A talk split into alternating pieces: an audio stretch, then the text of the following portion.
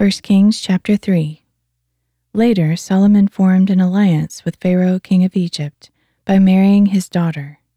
Solomon brought her to the city of David until he had finished building his palace and the house of the Lord, as well as the wall around Jerusalem.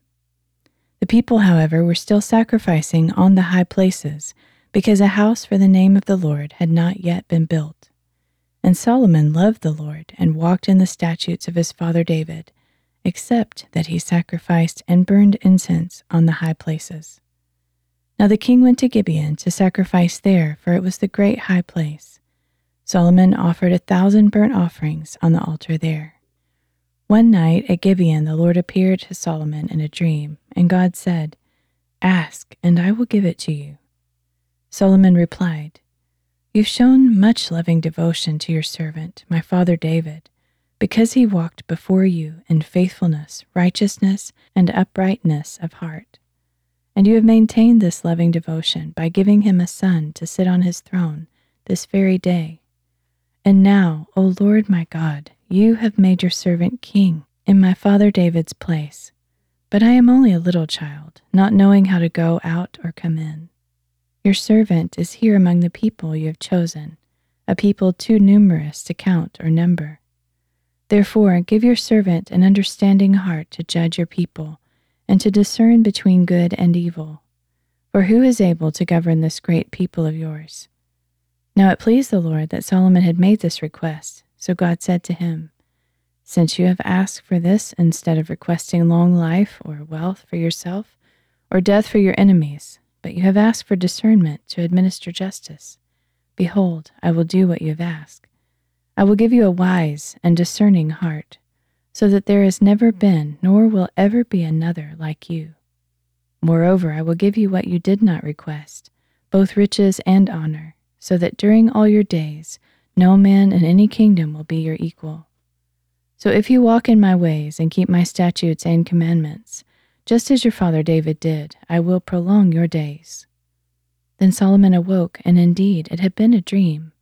So he returned to Jerusalem, stood before the ark of the covenant of the Lord, and offered burnt offerings and peace offerings.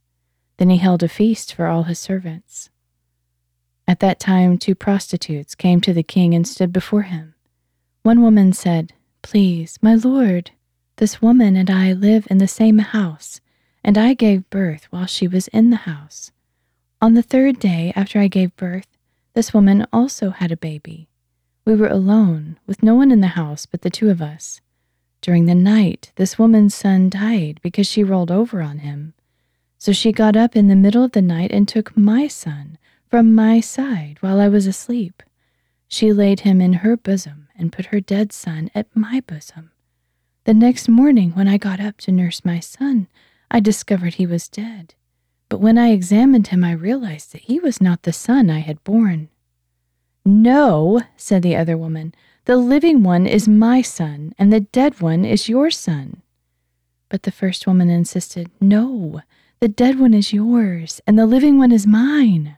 So they argued before the king. Then the king replied, This woman says, My son is alive and yours is dead. But that woman says, No, your son is dead and mine is alive. The king continued, Bring me a sword. So they brought him a sword, and the king declared, Cut the living child in two, and give half to one and half to the other. Then the woman whose son was alive spoke to the king, because she yearned with compassion for her son. Please, my lord, she said, give her the living baby. Do not kill him. But the other woman said, he will be neither mine nor yours. Cut him in two. Then the king gave his ruling Give the living baby to the first woman. By no means should you kill him. She is his mother. When all Israel heard of the judgment the king had given, they stood in awe of him, for they saw that the wisdom of God was in him to administer justice. Chapter 4 So King Solomon ruled over Israel, and these were his chief officials Azariah, son of Zadok the priest, Elihoreph, and Ahijah, the sons of Shisha, were secretaries. Jehoshaphat, son of Ahilud, was the recorder. Benaiah, son of Jehoiada, was in charge of the army. Zadok and Abiathar were priests. Azariah, son of Nathan, was in charge of the governors.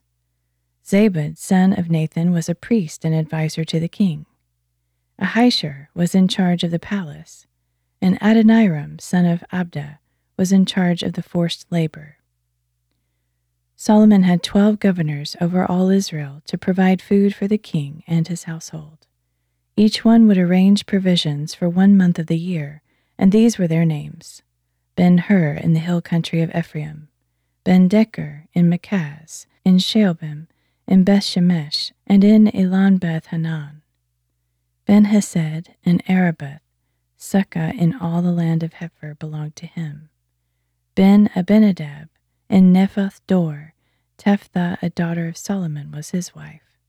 Baanah, son of Ahilud, in Taanach, in Megiddo, and in all Bethshan, next to Zarethan, below Jezreel, from Bethshean to Abel Meholah, and on past Jokmeam.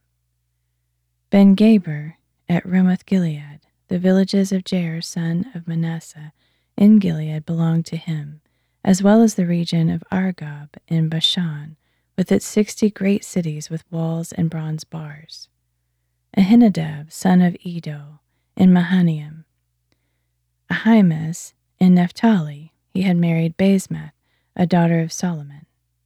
Baanah, son of Hushai, in Asher and in Aloth. Jehoshaphat, son of Paruah, in Issachar. Shimei, son of Elah, in Benjamin. Geber, son of Uri, in the land of Gilead, including the territories of Sihon, king of the Amorites, and of Og, king of Bashan. There was also one governor in the land of Judah, the people of Judah and Israel were as numerous as the sand on the seashore, and they were eating and drinking and rejoicing. And Solomon reigned over all the kingdoms from the Euphrates to the land of the Philistines as far as the border of Egypt. These kingdoms offered tribute and served Solomon all the days of his life. Solomon's provisions for a single day were thirty cors of fine flour, sixty cors of meal, ten fat oxen, twenty range oxen, and a hundred sheep, as well as deer, gazelles, roebucks, and fattened poultry. For Solomon had dominion over everything west of the Euphrates, over all the kingdoms from Tiphsah to Gaza, and he had peace on all sides. Throughout the days of Solomon, Judah and Israel dwelt securely from Dan to Beersheba, each man under his own vine and his own fig tree. Solomon had 4,000 stalls for his chariot horses and 12,000 horses. Each month, the governors in turn provided food for King Solomon and all who came to his table. They saw to it that nothing was lacking. Each one also brought to the required place their quotas of barley and straw for the chariot horses and other horses. And God gave Solomon wisdom, exceedingly deep insight, and understanding beyond measure like the sand on the seashore. Solomon's wisdom was greater than that of all men of the East, greater than all the wisdom of Egypt. He was wiser than all men, wiser than Ethan the Ezrahite, and wiser than Heman, Calcol, and Darda, the sons of Mahol, and his fame spread throughout the surrounding nations. Solomon composed three thousand proverbs, and his songs numbered a thousand and five. He spoke of trees, from the cedar in Lebanon to the hyssop growing in the wall, and he taught about animals, birds, reptiles, and fish. So men of all nations came to listen to Solomon's wisdom, sent by all the kings of the earth who had heard of his wisdom.